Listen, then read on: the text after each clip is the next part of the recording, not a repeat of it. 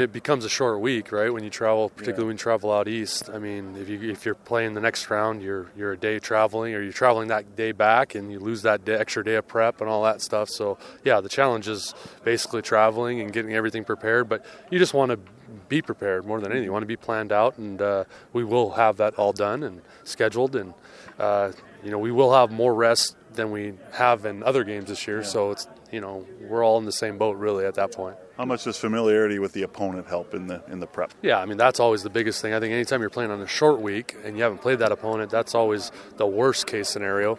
Um, you know we we've played Hamilton, so you know we understand that scenario. We've played Ottawa, so you know on a short week for us, and they've had their bye. I mean it's still we still have enough days to prep and enough days to prepare, and uh, we'll be ready to roll tomorrow's like closed practice, Jason. So what are you going to be working on? Well, you just just the nuts and more of the the meat and potatoes of what we're going to do. And you know, we have some different things we'd like to try, and you know, we don't really need anybody able to see that, and that's one of the benefits of uh, playoff football, I guess, for us is that we're able to do that, and uh, you know, felt like that's an advantage for us to do it.